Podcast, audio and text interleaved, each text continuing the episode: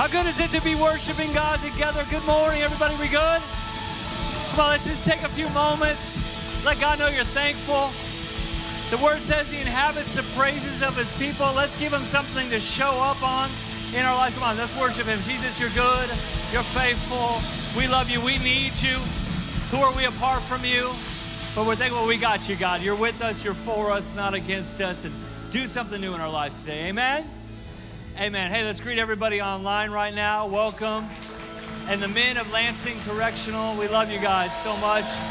I'm going to be with you on the 15th in person. It's going to be awesome. Cannot wait to see you guys face to face. Hey, speaking face to face, turn to your neighbor, tell them they look good today and their Sunday best, and grab grab your seat. We're going to jump into the word today. If you're new here, we are uh, we're reading through our Bibles. We do that every year, but this year in particular, everything you hear from the platform, the messaging, the ministry of this church on Sundays, each Sunday in, Sunday out, is uh, for the most part, mass majority, going to be in alignment with what we're reading or we're about ready to read in our Bible reading. And we're, okay, what can we call it? Like, we're going through the Bible in a year as a church and preaching through it. We're going to call it Bible Year because we are so creative that was supposed to be funny, and it so wasn't. But Bible year, because we believe this that this word is true, it's alive, it's active, it changes us, it shows us who we're called to be, it helps us become more like Christ, it shows us the goodness of God and how to build your life according to it. So as we're reading it throughout and making God's word the, word the foundation, not of our Sundays, but of our everyday. We're building lives on the foundation of Jesus, and therefore we're becoming more like Jesus. It's a well built life. In a kingdom city, we're here to build lives with God's word and God's ways. We're here, we believe, to build people that bring heaven to earth. More of heaven to help you in your marriage, more of heaven to help you in your workplace, more of heaven to help you reach the people around you, in your neighborhood, in your own family, to grow you, to become everything God has called you to be. Uh, Matthew chapter 21. How many people brought their Bibles to church? There's seven of us. That's great. God's number of completion. That's awesome. We have a Bible for if you don't have one. If you, if you do, bring one. I know you might do it on your phone. You got it on the screen. It's great. But I just think bringing your Bible to church is an awesome flex. And it just shows, especially single people out there, shows that person that you're serious about God's word. But today, beyond your Bibles, I want you to take notes.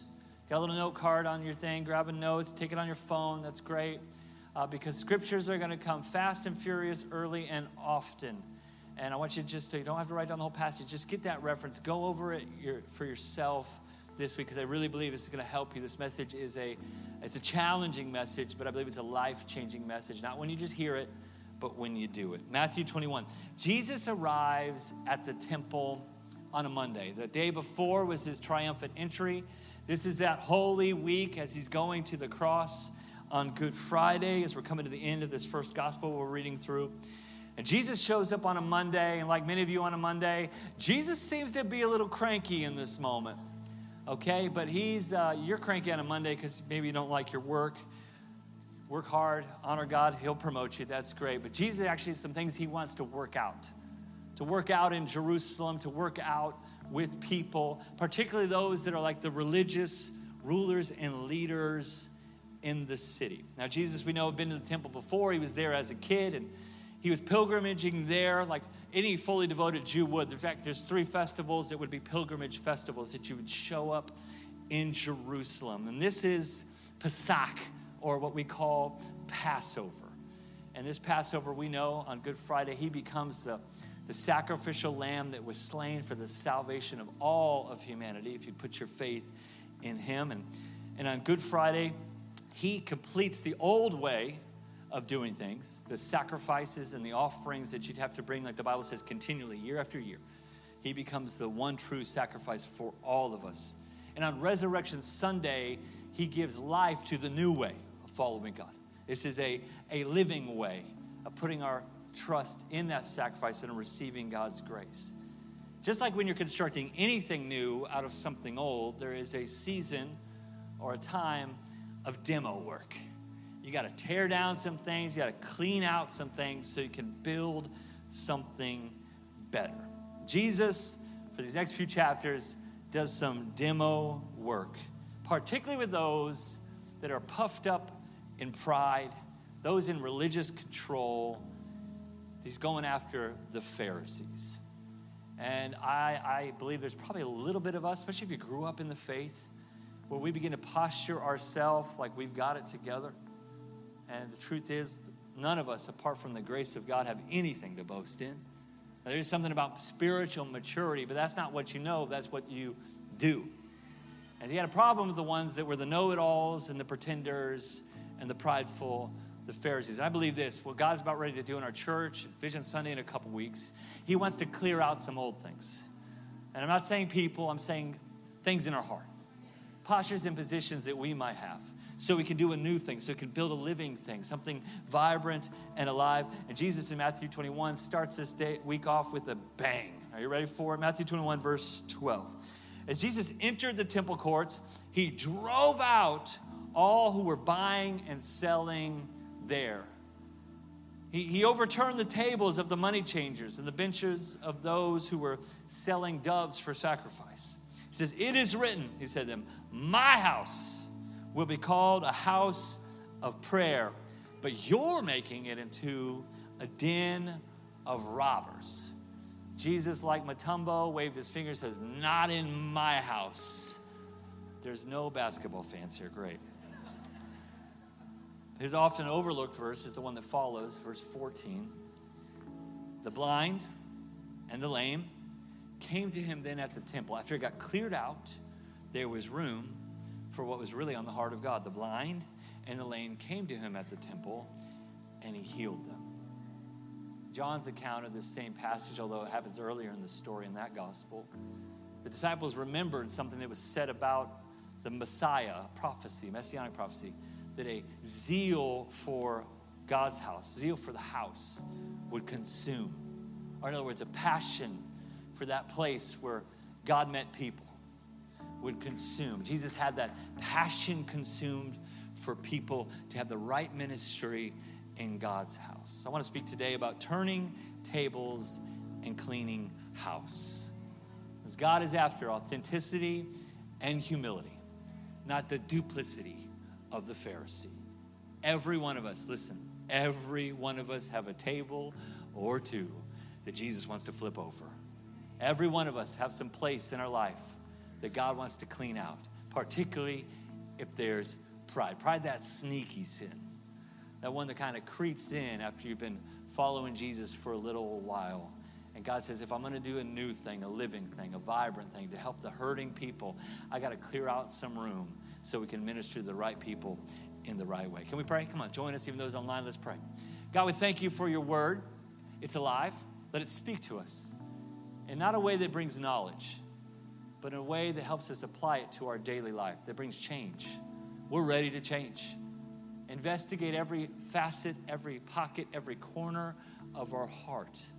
Lord, any area where there isn't a humility, where we're receiving your grace to grow, change us today. Flip the tables over, turn the tables, clean out the house in us so we can be the kind of people that you've called us to be, coming more like Jesus every single day. Lord, we pray for the, those on the injury report for the Chiefs. Health and healing is in the kingdom. For those that are sick or hurting on the Eagles, not our problem, God.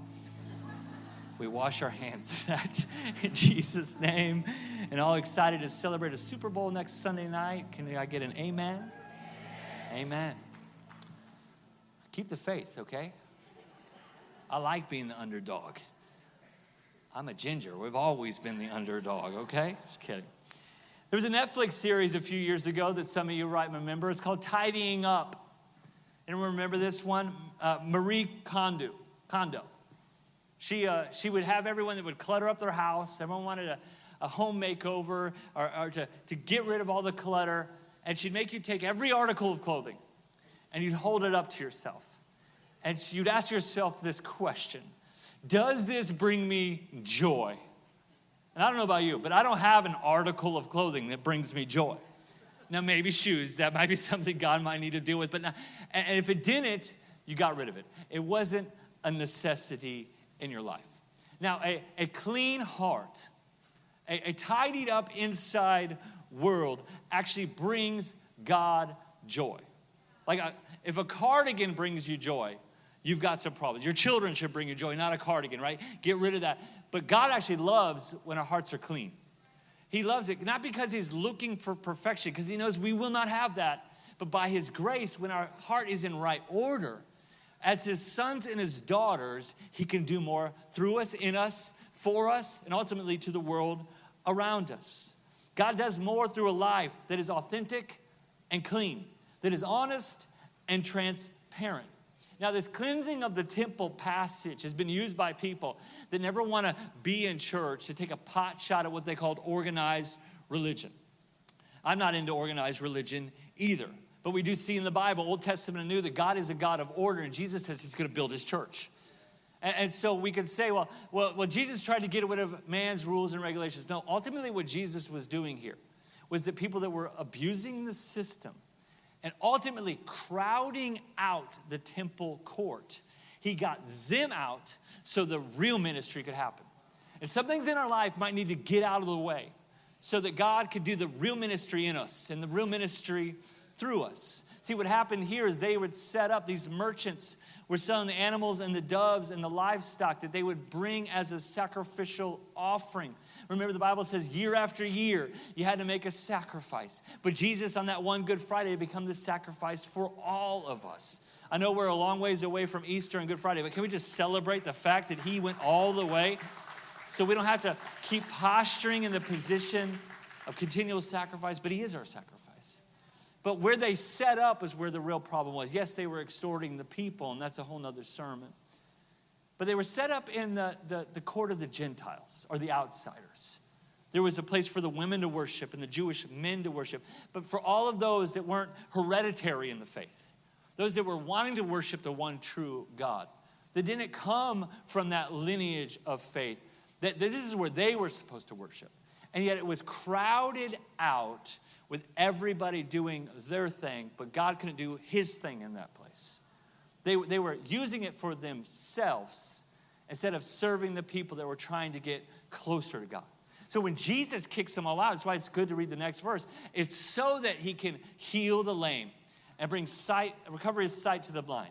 So what? He could set the captives free. So he could do his mission, his work of restoring people back to health, back to life, back to God. And so that's why he had to clean house and turn tables. And what we have in chapter 21, and then really escalating even more in chapter 23, is Jesus just has a problem with the people of pride. People called the Pharisees in this story. In fact, in 23, line after line, kind of shot after shot, Jesus says, Woe to you! And woe to you, teachers of the law and Pharisees. Woe to you, those that are posturing and pretending. Woe to you that act a certain way in front of others, but live a different way when no one's watching. Woe to you, verse 25, teachers of the law and Pharisees, you hypocrites. You clean the outside of the cup in the dish, but inside is full of greed and what? Self, self indulgence. You blind Pharisee. This is Jesus' words, not mine. Don't get mad at me. First, if you just clean the inside of the cup, guess what? The outside would take care of itself. It would also be clean. Woe to you, teachers of the law and Pharisees, you hypocrites. You're like a whitewashed tomb. You look beautiful on the outside, but the inside is full of death and decay and everything unclean. In the same way, the outside of you appears to people as righteous, but on the inside, you're full of what? Hypocrisy and wickedness. How many like read this and like, wow, what happened to cuddly Jesus? What happened to come unto me, children, and sit on my lap, Jesus? No, this is confrontational Jesus. Jesus is turning tables and cleaning house. Why? Because the temple where ministry happens, where the mission of God's reconciliation and restoration of humanity happens, is so important to him. He had to clear out all the old. Because the temple was a place where God met people on earth. But now, in this new and living way, the temple is not where we worship in Jerusalem, it's who we are on the earth. 1 Corinthians 6, Paul writes, Do you not know that your body is the temple of the Holy Spirit who's on the inside of you? whom you have. In other words, it's a gift from God, and you are not your own. You were bought at a price, the most precious price of all, the price of Jesus. Therefore, what? Glorify God in your body. Now, this passage in particular is talking about living right and pure. It's actually talking about sexual purity in your life. But I love this next part. Glorify God in your body and in your what? And in your spirit. In other words, your attitude, actions, and behaviors, your inside world, your heart, which are also, it is also God's. Beware of the Pharisee, Jesus says once to the disciples, because just a little bit of them can spoil everything. A little bit of leaven spoils the whole loaf, and the Bible teaches us that a little bit of, a little bit of pride is a big problem to God. Why is that? It's because God can't work through pride. It postures and positions like you're the problem solver or you're the solution, which as believers we know He's the only reason we have life, the only reason we have hope is the gift of His grace. And you cannot grow in maturity in your faith beyond that point that you are nothing apart from that gift of Jesus. It's a sad quote I've heard. You may have heard it before. There's two reasons why people reject Jesus Christ. One, they've never met a Christian. In other words, they've never heard the gospel. Secondly, they have met a Christian. I know we can all take shots at Christian, but the truth is, Jesus wants to cleanse the house and the home and the heart of our world. That there's a part of us that actually, when the world sees the way we respond to them, it pushes them away. When Jesus actually wants to clear the way for the real ministry to humanity to happen in that place where He desires it. Why is it so important? Why? Because we represent Jesus on the earth. He's represented through the church. In your neighborhood, He's represented through your life. In your workplace, he's represented through you. In your raising of your kids, you represent that to the other families that you do life with, that your kids go to school with. Second Corinthians 5. So we are what? We're Christ ambassadors. An ambassador is someone that represents a nation, but they don't live in that nation. They represent it to a foreign land. The same way we're strangers in a strange land. We're in this world, but we're not of this world. We have a citizenship in heaven. And so we get this divine privilege. How many know this is a privilege? This is also a responsibility.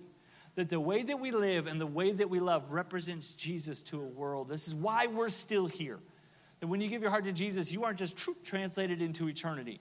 He keeps you here because the mission continues through us. And we were reached 2,000 years ago up to this point by people that took ownership of this opportunity. And the same way, if we will clear out our hearts and flip tables of things that God wants to disrupt so things can get back in right order, we get to be ambassadors of God's grace to a world that needs us. We speak for Christ, he says, when we plead to people, come back to God. We do not chastise people with your wrong with God. We do not posture ourselves as like we're right with God. No, our, we, our plead in our heart and our heartbeat is for our lost brothers and sisters to come back to God. Verse 21 says, Why? Because this is a gift from God. For God made Christ, the perfect gift who never sinned, to be the offering for our sins, so that we may be what right or righteous, right standing with God, not in our own ability, but through Christ and his gift. You know, as you're merging on 71, if you're headed north, and then going through downtown on 70 uh, west would be, you know, they, they, there's an exit that's right there, and that's the exit everyone want, wants to go to. That's the exit, especially if you're coming from Johnson County and people don't know how to get to anywhere in actual Kansas City. Uh, just kidding. And you want to get to what, you know, now is the T Mobile. You want to go to insert country artist whose name I don't know that you love at the T-Mobile, or if you're like me, you want trying to get to Paw Patrol Live with your kids. like it's so easy just to merge quickly there, but they, they know that it's dangerous. So they uh, not only paint a line, but they extend a line. In fact, they've added a second line now. And every year they have to repaint it because everyone tramples over it. No one obeys it. Now, does it make it legal because the line is blurred out from crossing over and excessive use? No. It is there for your protection and the protection of others. There's a line that has been established. Now, God's word is filled with lines and ways for you to travel how to live, how to walk, how to love, how to serve, how to, how to, how to order your inner world, how we behave with the people around us. But this is not just rules and regulation. This leads us to life and life everlasting. This leads us to life of integrity, a life of significance. This makes us more like Jesus. And just so other people can cross over the line doesn't make it any more legal. Let's call it what the Bible says there is sin. The word for sin is not evil, vicious acts. The Hebrew word hutah literally means to miss the mark. And how many know we've missed the mark? I'm the only one who missed. Okay. How many know you've missed the mark and will continue to miss the mark? This is why grace is so important.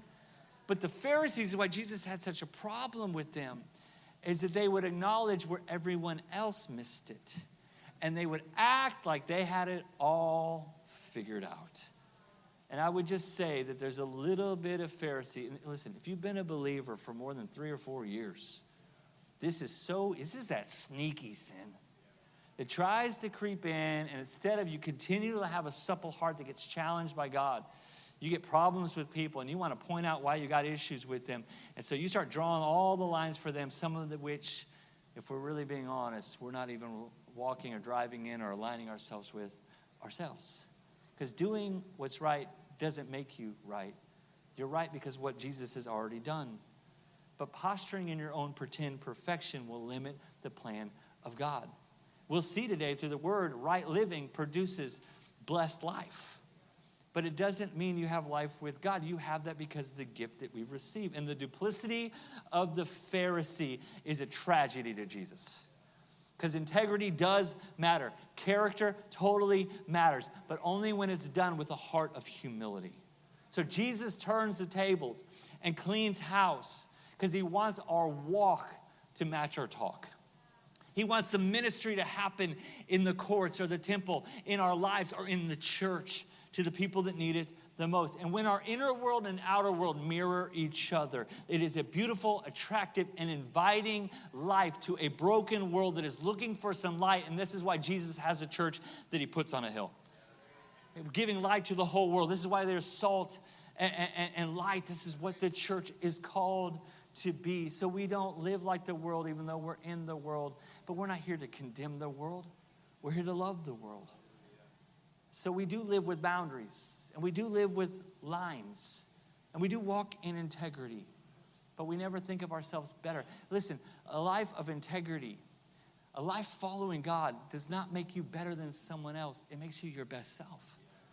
And your best self is called to be a blessing to those. Even the Apostle Paul, who, let's not kid ourselves, was way more gangster at being a follower of Jesus than us. And he said, like, who am I to judge people outside the church? Like, even that old line, we love the sinner and hate the sin, it's God that hates the sin. The sin isn't against you, it's against God. So, our posture is that we love people and we want to show them the truth, but we do not show them the truth with just words, rules, and regulations. We show the truth with real love and that we encourage and we maybe even challenge because there is a new and living way for them to walk into. Anyone get anything out of this today? A couple reasons why we let God clean house. First and foremost, it pleases God, it gives Him pleasure. Like, it, if you live your life with a clean heart and a clean house, and I know we're going to need that grace and mercy every day when we wake up, but not acknowledge that we have it all together. Acknowledge our need for that gift of Jesus. Honestly, we live that way with clean lives. It glorifies God. And why is that important? Because a life that glorifies God, God will then bring his glory into your life. Proverbs 11 it says, The Lord detests people with crooked hearts, misaligned hearts, but he delights in those with integrity. Hebrews 4, verse 13. Nothing in your life, listen, nothing in all creation is hidden from God. Everything is naked and exposed before his eyes. And he is the one to whom we are accountable. The Bible tells us that God's looking all over the whole earth. His eyes run to and fro. It's not looking for those he wants to condemn or punish. No, he's actually looking for those he can promote those that are living right, walking right. And so, this, if everything is exposed, this is why when it comes to God, honestly, when it comes to church community, we want to look good naked. This is why the, the, the, Pharisees, Jesus had such a problem with their pretentious pretending. as they looked down their nose at others that weren't living the way they thought. They thought they could draw the lines. But this is why Jesus comes to flip the tables. Jesus comes to clean house. And I don't know, like, I believe this about integrity and hu- with the spirit of humility is that God wants us to live clean because God cares about our character. Because the more our character is developed, the more we show our competence. And the more we show our competence, the more we can carry more weight. Weight for His glory, not our own. My kids, when they obey, when they do I don't just feel good like, ah, yeah, I'm the man. They're doing what daddy says. No, I see little hearts and lives being shaped in obedience that I know in the long run, when daddy ain't around no more and they're in college, which some days I'm counting down the days to. Well, when they're gone, that they're obedient. I know it's going to bless them in the long. Your Heavenly Father feels the same, the same about you. So God delights in your wholeness. Wholeness. When I let God clean house, guess what? My ministry, your ministry, to others, it, it multiplies. God begins to put you on display. As you honor Him and it blesses Him, He blesses you. And God shows that blessing to the world. Proverbs 20 says, good, not good acting. No, no, no, not pretending. Not those that are good at wearing a mask or faking a smile at church. No, good people who live honest lives will be a blessing to the generations, blessing to their children. When we're living right, it lives beyond us. Some of you grew up in a home where there was no God obedience, there was no structure, there was no order, maybe there was no parents, there was no help, and you're having to do it from the very beginning. Maybe you don't have an example of what a father looks like because you didn't have one. Or maybe all you know is a, a, a controlling mom or absentee because they're working for a job because that's all you knew. This is the beauty of being in church family is that where you were missing it, God positions you with people that might have had it or will be it in your future. And so just because you haven't seen it, guess what? That's a divine privilege for you to start it. The generational blessing and fulfillment you didn't come from, but it's in your future because your future starts now. And so God will use you to change things that will matter for generations. It affects the society and the people that we work with in the world around us. Proverbs 11 11, it says, The good, the influence of the good people makes the city great. In Proverbs 14, it says, Right living and right people make, make, a, make a nation great. You like all the things, or you dislike the things you see in our city, you see in our nation, you see in your neighborhood. Guess what? The way that you live, God will bring change through you. Because when your character aligns with your beliefs, it pleases God and it serves and blesses others. And then it does something special for you. When you let God clean house, it produces momentum in your own life. It produces blessing and favor and fulfillment and fruit in your life. Proverbs 11, moral character makes for smooth travel. You might came from a rocky road, but you begin to let God change you, flip some tables, clean house. You got some smooth road highway in front of you. An evil life, that is a hard life. But good character is the best insurance. I think boldness comes from wholeness. That you just begin confident, not in your own ability, but who you are in Christ. That when you start walking in the light and you have the humility to admit your mistakes, your issues, your hangups, which we're all to have, and receive that grace in our time of need, that, that, that wholeness produces a boldness in our life because it isn't about us, it's what Jesus has done for us and what He's still working in us and ultimately what He wants to do through us. The Bible says when you start living right, it like gives you sure footing for your like to climb higher in life. So if you live in a low place right now, you start living right.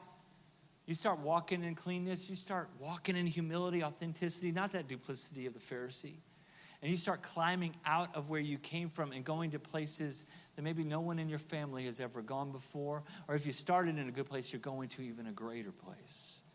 What does that clean life look like? It doesn't look like perfection because none of us are going to have that. Until Jesus' return or until we go to be with him, we are still a work in process.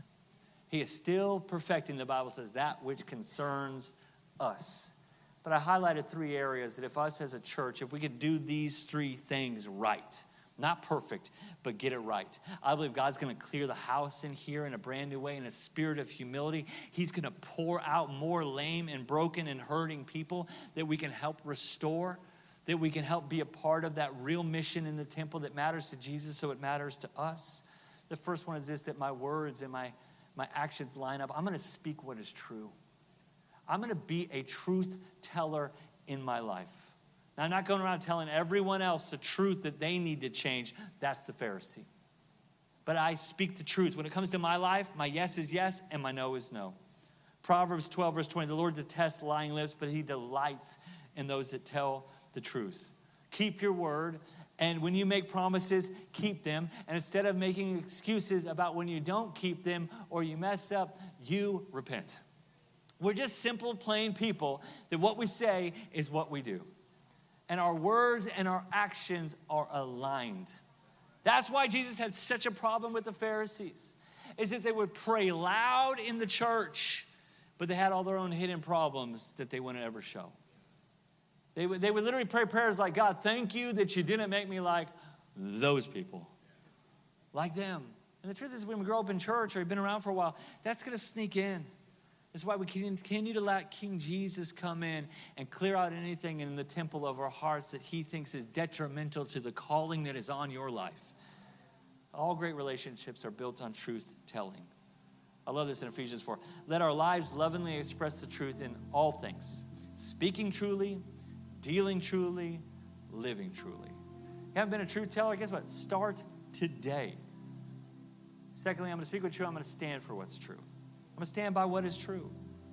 2 Corinthians 13, our responsibility is never to oppose the truth, but to stand for the truth at all times. As believers, listen, there's a broken world and a broken system. And we can either speak about all the things that are bad, and there are things that we call out.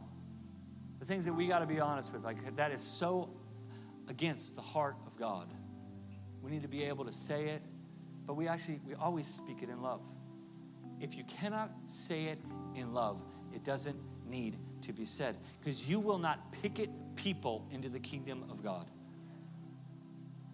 You will not argue someone into the kingdom of God. You will love people into the kingdom of God. The Pharisees loved their position, they did not love the people. And you know, this week you'll know, God will reveal when you're not right in loving people. I, I, let me tell the truth on myself. When I get angry, like real angry, because I'm running late and traffic, you know, someone literally does not know how to drive. And I want to help them, I want to merge them off into the ditch of their transgressions when I'm interacting with someone, I can just tell like they're having a bad day and they're making my day bad.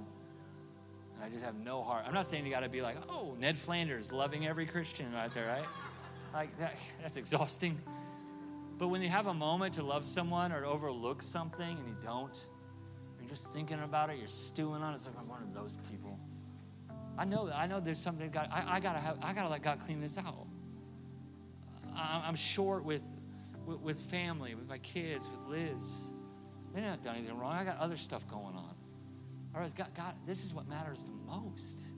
And so I know God's got to change that. Check that. This week, I want, I want you just to think about how am I interacting with people? This is this, this, this posture, this position, my words, the way I'm my tone, my language. Is this, is this salt and light to a world that is lost and flavorless? Final one is I know I, am standing right and I'm saying what's right, and I, I got to learn to stay right. I got to learn to stay clean. Like you, your righteousness is that gift we were talking about. It is a gift from Jesus. And we get a new gift from Jesus every day called a brand new start with fresh grace and fresh mercy. Listen, if Sunday was your only bath, how many know you would stink by Thursday? And some of you, the Bible says that God washes, Jesus washes us gently with the word. Like his church, his bride, he's cleaning us up to make us without spot, without wrinkle, to make us right where we're supposed to be. And so every single week, honestly, every single day, you need that personal heart and health hygiene. That's why we taught in, in, um, in our youth ministry here, Youth Revival. They took them through this, the basics of building a life with God, and, and they took them through soap, which some of them need soap in their mouth. And they learned that language from you. Um, no, it just means it talks about how the way you read the Bible, that you study it and you observe what is it saying, what's the context, and then you apply it. What does God want me to do about this? How does this affect my daily life? And then we pray about it. God, help me work this into my life. God, let me be more like you. And every single day they're learning hey, if I'm getting in the Word and I'm growing and I'm becoming more like Jesus and I'm actually applying, because the problem with the Pharisees is they knew everything but did nothing. And as believers, we never want our knowledge of God's Word to outpace our application of our life, of living for Jesus to a world that is looking for a living example. 1 Corinthians 8 says, Knowledge puffs up, but love builds up. And the more you know and the less you do, the bigger your head gets. But the more you do with that which you know, even if it's a little and you're new to faith, the more your heart grows. And you become that place, that supple heart where God can do something special for the world, the world that we live in. I know we have three kids, and to be honest with you, Liz is very clean. And I am very, I like to say, organizationally creative. and so cleaning up at our house is a full time job. We don't do it once a week, it's every single day. Keeping your heart in the posture of your life, it's not a full time job, but it's a daily discipline. It's a daily coming into the throne room of grace to receive the help that you need in your time of need. It's a daily communion with God where He's speaking to you and you're speaking to Him. It's daily in the Word of God that we're doing together in our Bible year. And we just do those things in the community of God. This is why you need a connect group to walk with. Because you do get to choose a few things when it comes to being clean. Who you're doing life with. Honestly, it, it, it matters the community that you pick. Being people, listen, that choose integrity over image. That's the opposite of the Pharisee. That's the anti Pharisee heart. Is that I'm actually gonna like, I'm gonna come to someone who's in my group, or uh, I got two or three friends at church. I'm gonna say, This has been my struggle. This has been my hang up. This has been my issue. And maybe your image takes a knock, but your honesty and your authenticity grows. And God is looking at that because that is the soil of a well guarded heart that He can grow the most beautiful life through just be a truth teller to somebody else. Not pretend like we have it all together. I'm going to choose my influences. I know this could seem like a youth group message, this part right here. It's like, it's what you watch, it's what you listen to. But like, take into account what you're actually investing your time in. I don't know about you, but I don't have a lot of free time. Like, I want to build a beautiful marriage. I got the most amazing wife, besides the gift of salvation, the greatest gift in my life. I got three beautiful kids that I want to send out to be the world changers they're called to be. Graham, told me last night, he's like, Dad, I'm going to be a professional athlete, which honestly is what I believed about myself back then. So I'm not here to burst bubbles, but God can grace it. And then after that, I'm going to be a pastor. And part of me is like, Are you sure? I know Dad might make it look cool, but let me tell you, no, I'm just kidding. And it just touched my heart. And I, I got, I don't have a lot of time for a ton of entertainment. I don't I have a lot. Of, I want to have authentic relationships in a few, and I'm, I'm here for everyone. I love everyone in the church, but I say I want to pick and choose the relationships that invest in me, and I invest in them. You know what? I don't have time. I don't have time for gossip. I don't have time for talk about other people's problems that I have nothing to do with and can't solve.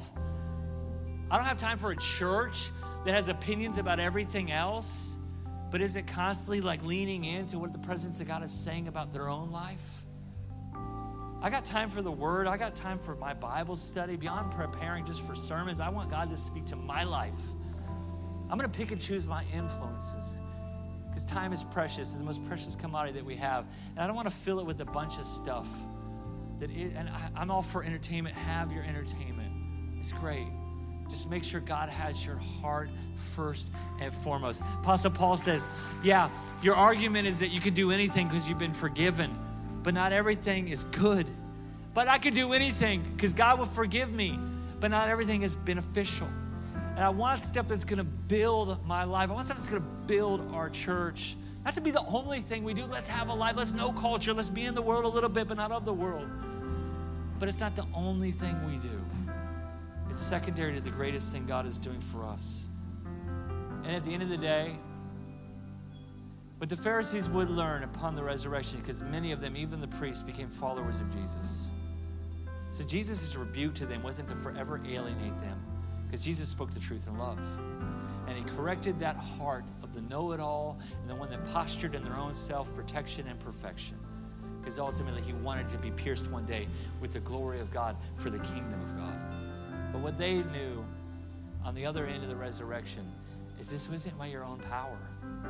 And it's not by your own willpower. And being a disciplined person, that's a lot to say with your character, and that's great. But when it comes to your destiny, you cannot just get there with your own willpower. You need God's grace, His divine power. 2 Peter 1 by His divine power. God has given us, this is a gift just like Jesus, everything we need for living this godly life a life that looks like the goodness of God, and a life that experiences the goodness of God. He's given it to us. We have received all of this by coming to know Him, not know about Him, to know Him personally. The one who called us to Himself by means, again, it is His marvelous glory and it is His excellence. And it's at work even in our brokenness and even in our mistakes and even our issues. It's the radical power of grace that transforms your life. And at the end of the day, your integrity outlives you. Listen, humility and wholeness walking right with God, obeying God's word, does not make you better than anyone else. It makes you your best self. And there is more that God wants to do. That Christ in you, the hope of glory, He wants to grow and cultivate on the inside of all of us as a community. Let's let Him clear out the temple courts. Let's let Him flip over some tables of judgment of others. Let's let Him grow us in humility and authenticity because it's in that that it makes us the best us that we're called to be. Why don't you stand to your feet? Before we go into a moment of worship, I want to pray. I want to pray for two groups. First and foremost, is like, you know, there's some things in you God wants to change. I think all of us could say yes to that one. But you know, there's something in your heart. I want to call it what it really is. There's pride. Listen, in a moment, we're going to have a head bowed and eyes closed, but I'm actually going to ask you to raise your hand because that is the last thing your pride wants you to do is to humbly admit before God that you have got to have his help, that you don't have it figured out. So would you bow your heads and close your eyes? And I only do that to give sanctuary to the person next to you. If you're here and you know you've been judging the world around you and other people, and maybe even postured yourself and pretended like you've got all the answers, but you know there's still some things out of alignment in your life. And you want to admit before God, and honestly, me as your pastor, that you need to come back to grace first. God needs to flip some tables and clear the house and clean some things up in you. And you're just asking for his help. If you don't want to live in that duplicity, a self protection, self promotion duplicity, but you want God to perfect that which concerns you would you just raise your hand and say, Pastor Kyle, that's me today. That's me today. That's me today. I, I want a humble heart. I want a soft heart. I want a supple heart. I want to love people again. I want to honor God with the way that I live. I don't want to just live by the rules and point out where everyone's missing it. I want real relationship. I want the glory of God to show up in my life. Hands are up all over this place. You can put your hands down. Let me pray for you. Father God, every lifted hand right there was an absolute sign of surrender. They said, I got to have you. I am not good by my own ability. God, you're making me into more of your son. I've been made in your image and you're recreating and redeeming me to become more like Jesus. Apart from your grace, God, I cannot do anything. But by your mighty power at work within me, you have given me everything to live this life for the glory of God. God, I thank you that you come in and you carefully and with precision, you flip every table of self promotion, self protection, and pride. And Lord, you clear house and let your humility rule and reign in my life. Lord, I thank you. You give grace to the humble. I'm going to experience greater grace than ever before. Lord, I thank you about our church that we're not filled up with our own just self interest. And and posturing ourselves as people that act like we have it all together. But we know when we were lost, you came looking for us. And when we miss it, you redeem and rescue us. And when we're hurting, you heal and restore us. And that apart from you, there's nothing even really that good in us, but God, you're building something beautiful in us. Let our hearts and our lives and our families and our future be something that bring you glory. And Lord, change this city and change this world through our acts of humility and our loving kindness to this world and humanity around us in Jesus' name. With everyone still head bowed and eyes closed, if you're here and you've never given your heart to Jesus, this is the beginning of everything beautiful God wants to grow in your life. Maybe you have said yes, but you need to come back home because you've gone a long way off. In this moment of prayer, we're all going to pray together, one big family of faith. We're with you in this, but this is your own personal decision. Like growing up in church does not make you a believer. Just like growing up a Jew didn't make you right with God there was a court created for the outsiders to come in. And at Calvary's cross, Jesus had made room for all of humanity that would say yes to him, to be received into his family, to be fully forgiven, and to have an everlasting life with his love and with his grace. If that is you, and you need a fresh start with Jesus, but no one looking around, that's you. Would you raise your hand and say, Pastor Kyle, that's me. I need a new beginning. One, two, three, four, five. I see a young man, six of you, seven of you. That's awesome. That's amazing hands up in this room. Maybe that's you online. Maybe that's you at Lansing. Let's all pray this prayer together as one big family of faith. Say this with me. Say, Thank you, God, for loving me. I believe I am forgiven because Jesus went to the cross. He paid the ultimate price so I could receive the ultimate gift. The grace of God is mine through Jesus. He paid it all, so I give him my all. From this moment on, I'm going after Him. With all that I've got, I'm pursuing you. God, fill me with your spirit. My future is yours. My past is forgiven because of Jesus. His name I pray. Amen. Church, can we celebrate? Come on, let's take a moment to worship God together. Come on, let's sing.